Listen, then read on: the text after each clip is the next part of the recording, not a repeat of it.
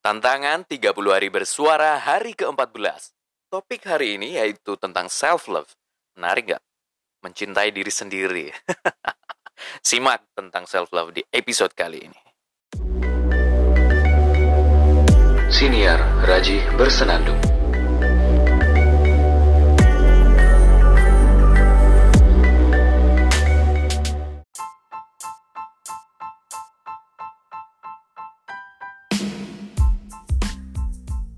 muluk-muluk, saya cuma pengen memberikan opini tentang self-love. Macam-macam orang memandang self-love itu. Mencintai diri sendiri itu berbagai cara. Ada yang mencintai diri sendiri dengan memberikan reward pada diri sendiri setelah bekerja keras.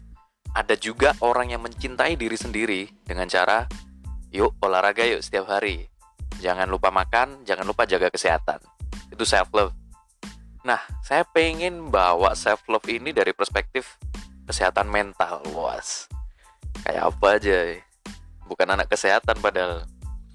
Tapi penting itu, penting. Psikis kita ada kaitan sama psikis. Tapi nggak ngerti ya ini bener apa enggak. Menurut saya, kesehatan mental ini emang ada kaitannya sama psikis. Bener gak sih? Ya udahlah. Yang penting seperti itu ada kaitannya sama positive thinking dan lain-lain. So gini, menurut saya mencintai diri sendiri itu dengan menjaga pikiran kita itu tetap bahagia. Bahagialah setiap hari. Lakukan apa pun aktivitasmu. Yang sulit jangan dipikir sulit. Memang harus memikirkan sesuatu itu biar ya harus jadilah. Yang direncanakan itu harus jadi. Tapi jangan sampai gara-gara memikirkan hal yang harus segera jadi dengan perfect ini membuat kita jadi sakit gitu loh. Karena sering kali mikir keras, kemudian terlalu capek mikir itu berimbas kepada fisik juga. Saya pernah sekali saya pernah sekali ngobrol sama sahabat karib saya gitu. Ngobrol tentang sesuatu tentang hal yang uh, pada akhirnya kami sama-sama sadar kalau yang saya lakukan itu salah.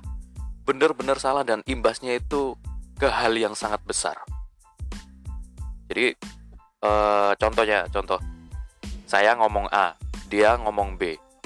Nah, setelah kita melihat kondisi objektif, ternyata pendapat dia itu lebih benar. Dan langkah saya itu salah.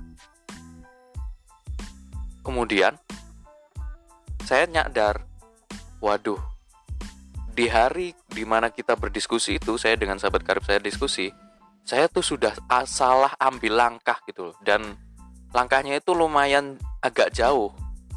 Imbasnya itu ke hal yang sangat besar pokoknya.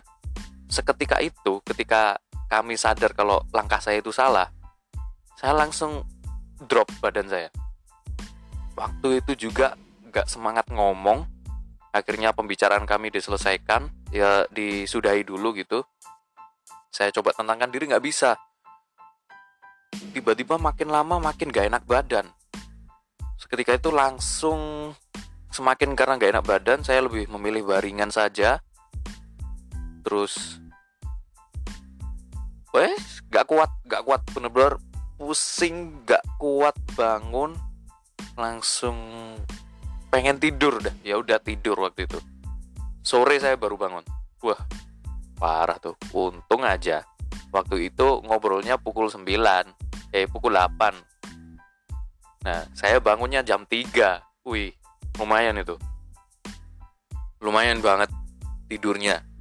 Tapi setelah bangun itu rasanya rasa pegel itu masih ada. Bodoh amat waktu itu saya lebih baik masak nasi atau apa gitu.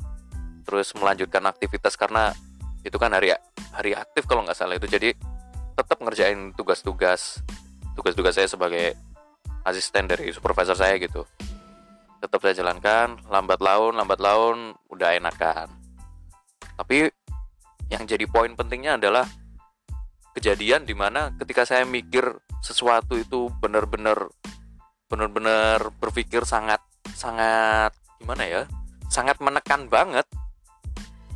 Langsung ya stres. Tertekan. Secara pikiran tertekan imbasnya ke fisik. Nggak tahu kenapa itu saya nggak ngerti itu nggak ngerti blas nggak ngerti. Tiba-tiba langsung nggak enak badan. Rasanya pengen tidur ya allah. Nggak ngerti itu nggak nyangka. Nah kejadian lain. Ini kejadian memalukan tapi gimana? Gak ada contoh lagi. Nah gini. Di blog di rajibersenandung.com saya tuh cerita soal alergi. Mungkin di podcast ini di episode belasan itu saya juga cerita tentang alergi. Jadi saya itu semenjak tahun 2018 saya mengalami alergi yang aneh. Alerginya itu uh, gimana ya?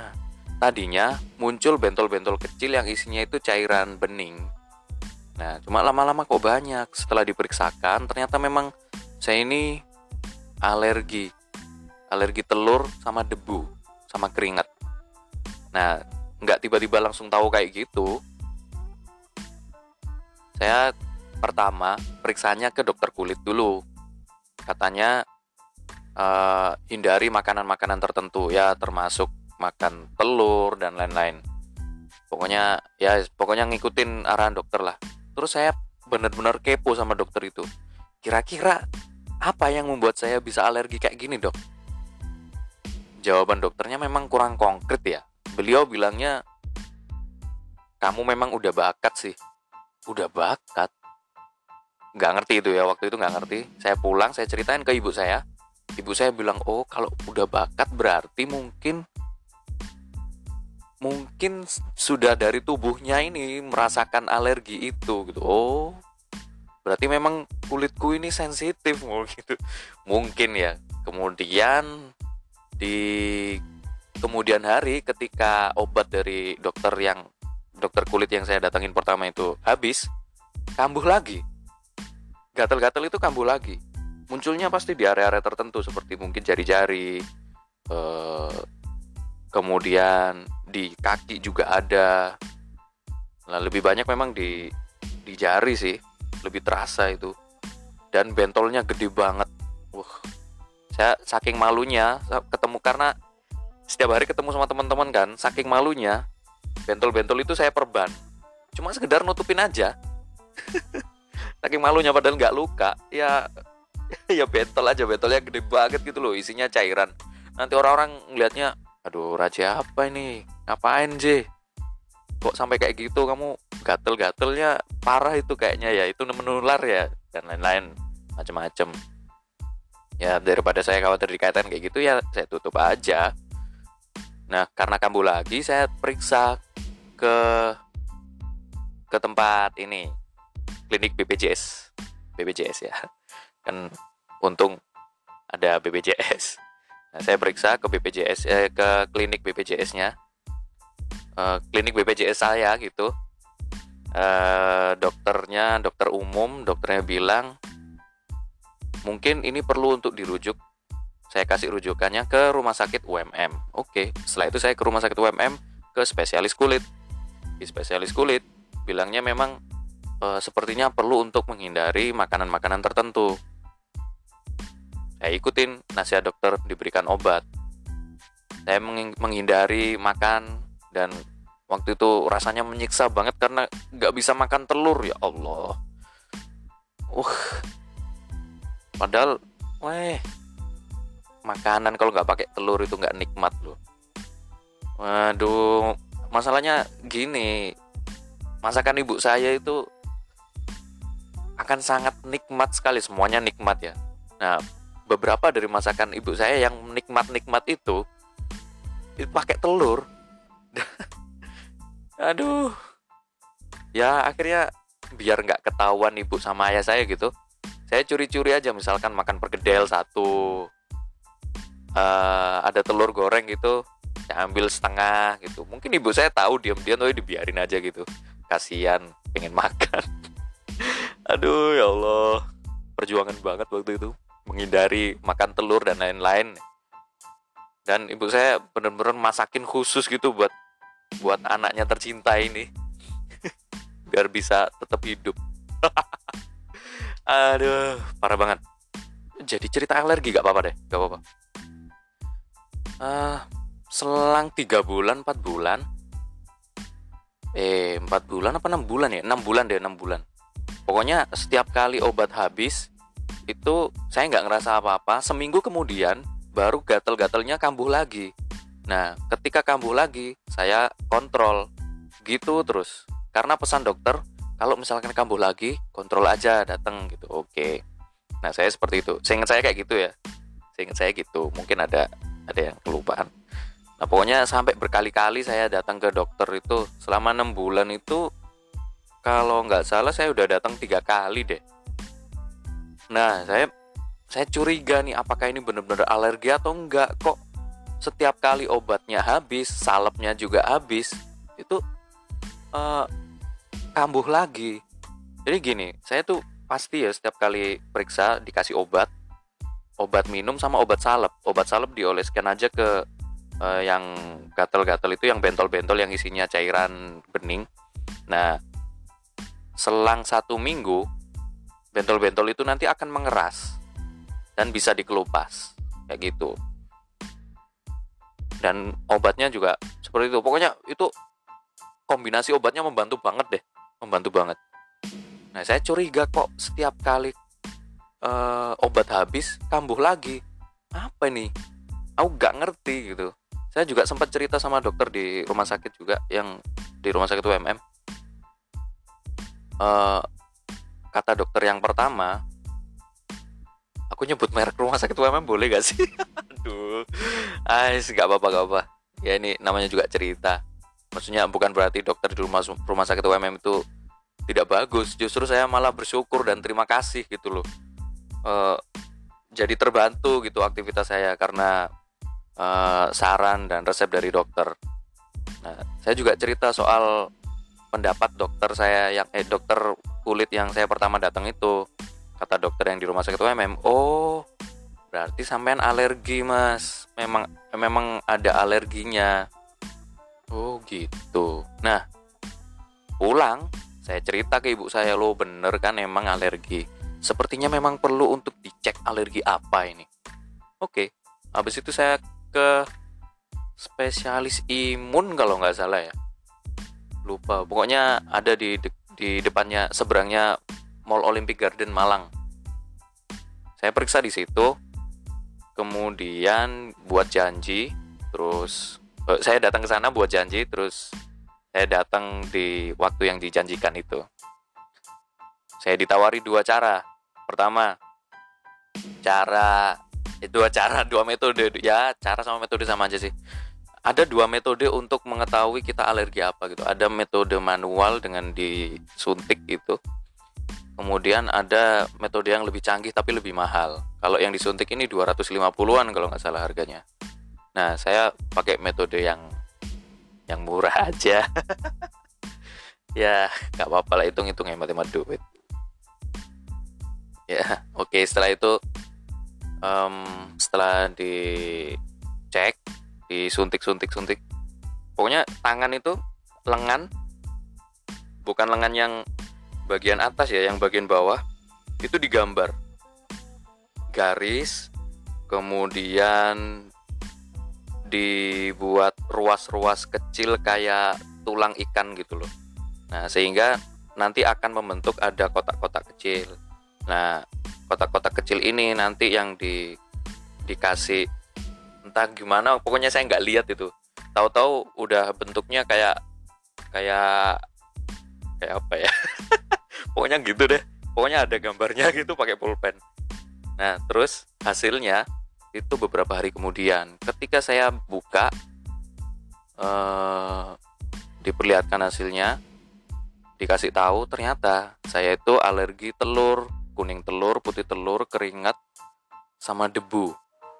Debu rumah. Aduh, gimana tuh? Padahal saya sering ke mana-mana dan pastinya berkeringat kan. Makan telur juga, eh. Terus debu rumah. Ini saya masih nggak paham nih. Masalahnya debu ini ada di mana-mana gitu loh. Nggak, nggak, nggak pasti rumah saya berdebu juga. Soalnya sering dibersihin tiap hari malah hmm, ya udahlah makin lama makin saya kontemplasi. Soalnya gini setiap kali alergi ini kambuh rasanya itu tertekan banget. Eh, nggak uh, enak ke mana-mana terus bingung mau makan apa tidur nggak bisa karena gatel gatel banget itu kalau malam apalagi tuh panas tuh. Akhirnya saya kontemplasi ini saya mikir ini sejak kapan saya seperti ini? Waktu itu saya mulai sadar kalau semenjak tahun 2018 ya ya 2018 pertengahan itu ini udah muncul gitu. Dan momennya adalah ketika di mana saya cuma malu. Uh, sorry ya sorry mbak yang aku ceritain ini uh, malu coy. Gini gini gini. Ya semenjak mbak mantan pacar itu sudah punya orang yang baru kemudian mereka mempersiapkan pernikahan uh, rasa stres itu memang saya oke okay lah oke okay, oke okay, nggak apa-apa ya sudah gitu. Awalnya memang sedih tapi gak saya jalanin aja. Tapi kok? Kok kok gini? Efeknya itu ke, ke tubuh nggak tahu sih ya nggak tahu apa penyebabnya. Karena gini loh sebelumnya nggak pernah yang ada kayak gini tuh. Alergi alergi alergi nggak pernah. Tapi semenjak semenjak ada titik itu tadi titik fase itu tadi ini langsung muncul dan wih wih dan lumayan menyiksa ya Allah. Menyiksa banget itu ya apa ya akhirnya lama-lama setelah kontemplasi bertahun berlama-lama berbulan-bulan beberapa waktu lamanya 2019 akhir gitu saya akhirnya C udahlah sudah, dia sudah menikah. Gak usah dipikirkan. Cintai dirimu sendiri dulu. Itu yang waktu itu saya pikirkan. Yang terbesit dalam benak saya seperti itu. Masa iya kamu masih mau merusak dirimu sendiri dengan dengan secara tidak sadar memikirkan dia? Dia tuh sudah menikah nggak boleh kamu pikirin. Itu. Pikiran saya bilangnya waktu itu kayak gitu. Akhirnya lama-lama iya ya. Iya sih. Ya sudah. Bukan ya sudah tapi uh, kalau ya sudah itu kan kayak gampang gitu ya. Nah ini akhirnya saya sadar gitu. Sepertinya saya perlu untuk uh, melakukan terapi terapi khusus untuk diri saya sendiri ya terapinya saya sendiri yang ngelakuin untuk diri saya sendiri pelan-pelan pelan-pelan untuk tidak memikirkan dia lagi. Sudah, kehidupan kita itu sudah berbeda. Gak perlu dipikirin lagi. Kalau semakin dipikirin nanti kambuh. Ya udah. Waktu itu saya jalankan aja gak apa-apa deh. Sambil tetap kontrol ke dokter di rumah sakit UMM, dapat obat, alhamdulillah. Terus gitu sampai sampai saya masuk di dosen UMM juga masih kontrol. Uh, terakhir kali itu sebulan sebelum berangkat ke Malaysia ini. Ya. Ya dan salepnya masih ada. Salepnya saya bawa ke Malaysia dan sekarang sudah habis. Eh Oke, di Malaysia dua bulan pertama mungkin masih terasa. Uh, bulan ketiga sudah mulai menghilang. Terus bulan keempat, bulan kelima lama-lama kok enak ya? Maksudnya nggak ada kambuh-kambuh gitu. Padahal saya beberapa kali nyoba makan telur deh, nasi goreng sama telur gitu beli di kantin. Terus apalagi? Pokoknya ada beli makanan yang mengandung telur beberapa lah. Beli mie beberapa ya ya ya gimana lagi anak kos ya. Waktu datang itu juga saya udah langsung nyetok mie itu. Terus uh, bulan kelima saya ngerasanya ini aman ini ya udah. Kayaknya nggak apa-apa kalau misalkan saya beli telur telur satu pak tuh. Isinya 1 2 3 4 5 6 7 8 9 uh, 12 12 butir telur. Isinya 12 butir telur itu saya beli. Nah nantinya telurnya ini saya rebus biar nanti bisa langsung dimakan. Ternyata setelah uh, menghabiskan telur 12 butir itu gatalnya mulai kerasa lagi. Nah akhirnya saya kurangi lagi. Kurangi kurangi kurangi tapi lama-lama saya dapat ini saran juga. Jih coba dilawan aja deh. Coba dilawan aja nggak apa-apa. Sambil sambil menjalankan aktivitas sambil dilawan aja.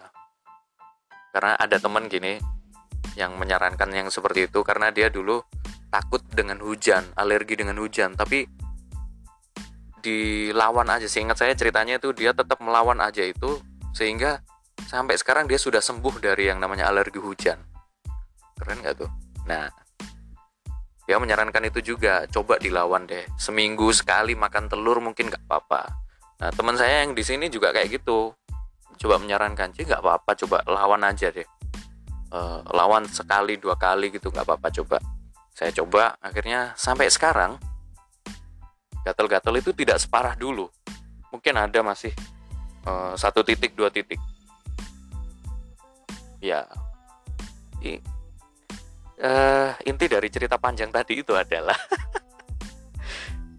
um, yang saya katakan tadi bahwa ketika ada masalah dalam kesehatan mental kita itu nanti bisa berimbas ke masalah fisik terlebih ke alergi. Ya itu logika kasar-kasarannya aku ya nggak ngerti. Uh, kok aku ya? Saya ya pokoknya gitulah ya saya mikirnya gitu gara-gara stres yang bener-bener jatuh banget itu uh, di fase yang saya ceritakan tadi akhirnya alergi ini datang. Cuma nggak ngerti ya ini bener apa enggak ya kalau di logika kesehatannya nggak tahu. Ya sejauh ini saya mikirnya kayak gitu karena karena ya ya ada penjelasannya juga. Sepupu saya dokter Yusrin juga pernah jelasin gitu kalau kita stres banget kena hal apa ya kulit kita kesenggol garpu aja itu bisa berdarah ini contoh aja waktu itu dokter Yusrin nyontoinya apa ya lupa. Pokoknya kalau kita stres badan kita ini juga bisa gampang terluka gitu. Ketahanan tubuhnya berkurang wah wah itu nah itu. Nah itu yang saya rasakan. So uh, kaitannya dengan self love adalah akhirnya saya sadar sudahlah J. Cintailah dirimu sendiri. Paling tidak buatlah dirimu itu bahagia. Akhirnya semenjak 2019 itu saya banyak traveling kan. Banyak ke Jakarta Jogja Surabaya. Itu benar-benar saya manfaatkan untuk uh, menyembuhkan menyembuhkan diri sendiri. Aku bisa bahagia ternyata dengan jalan-jalan karena aku menemukan uh, banyak hal baru. Dan itu uh, apa ya sangat sangat saya rindukan gitu loh sampai sekarang. Saya pengen bisa jalan-jalan kayak tahun 2012 lalu 2018 akhir mungkin ya. Sejak 2018 akhir mungkin. Ya sebenarnya dari awal 2018 itu saya sudah sering ke Jogja juga sih karena lolos beasiswa MSPP.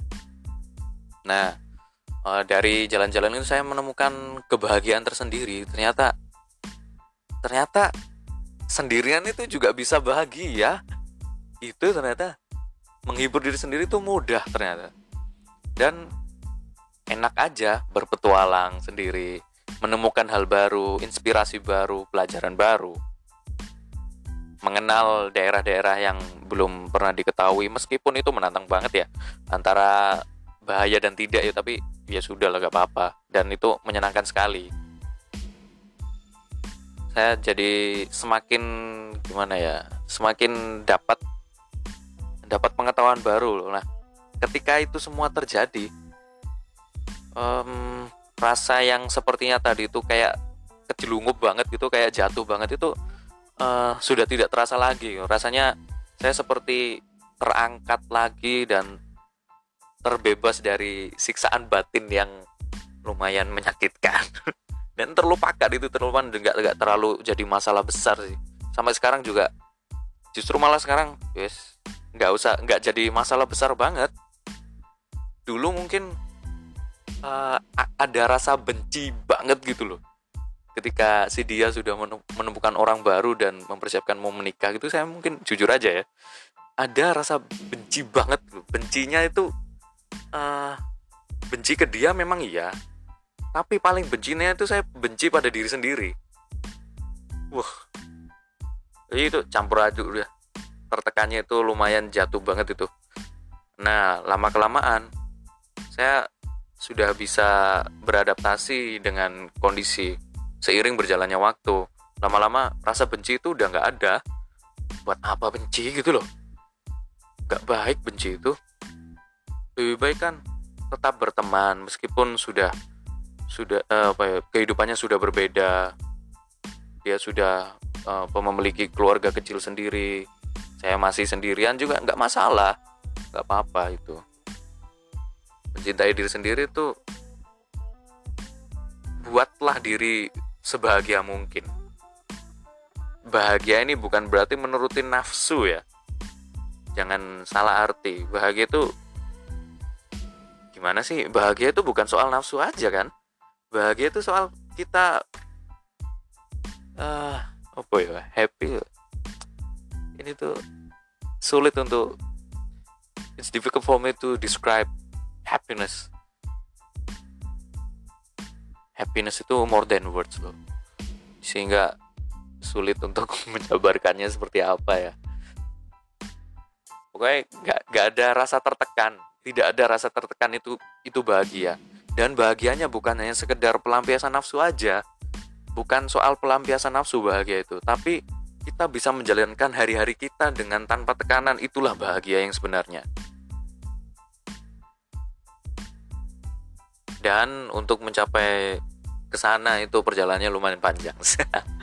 Ya begitulah self love self love soal membahagiakan diri sendiri ya itu membahagiakan membahagiakan diri sendiri maksudnya membuat diri kita itu menjalani hari-hari dengan bahagia itu adalah self love menurut saya dan itu ada kaitannya dengan kesehatan mental so jadilah tetap bahagia be happy in your daily life. It's okay. Ada apa pun, any obstacles di uh, in your life, it's okay. Jalanin saja. Rintangan-rintangan itu, ya sambil belajar gitu, sambil belajar mengelola diri. Mungkin nanti akan menjadi bekal ketika sudah menikah nanti, biar bisa mengelola emosi dan bisa membuat yang runyam itu jadi bahagia gitu dan yang runyam itu tidak perlu dipersulit dan tidak perlu dibuat semakin terpuruk. Itu aja sih. Terima kasih, sampai jumpa di episode berikutnya.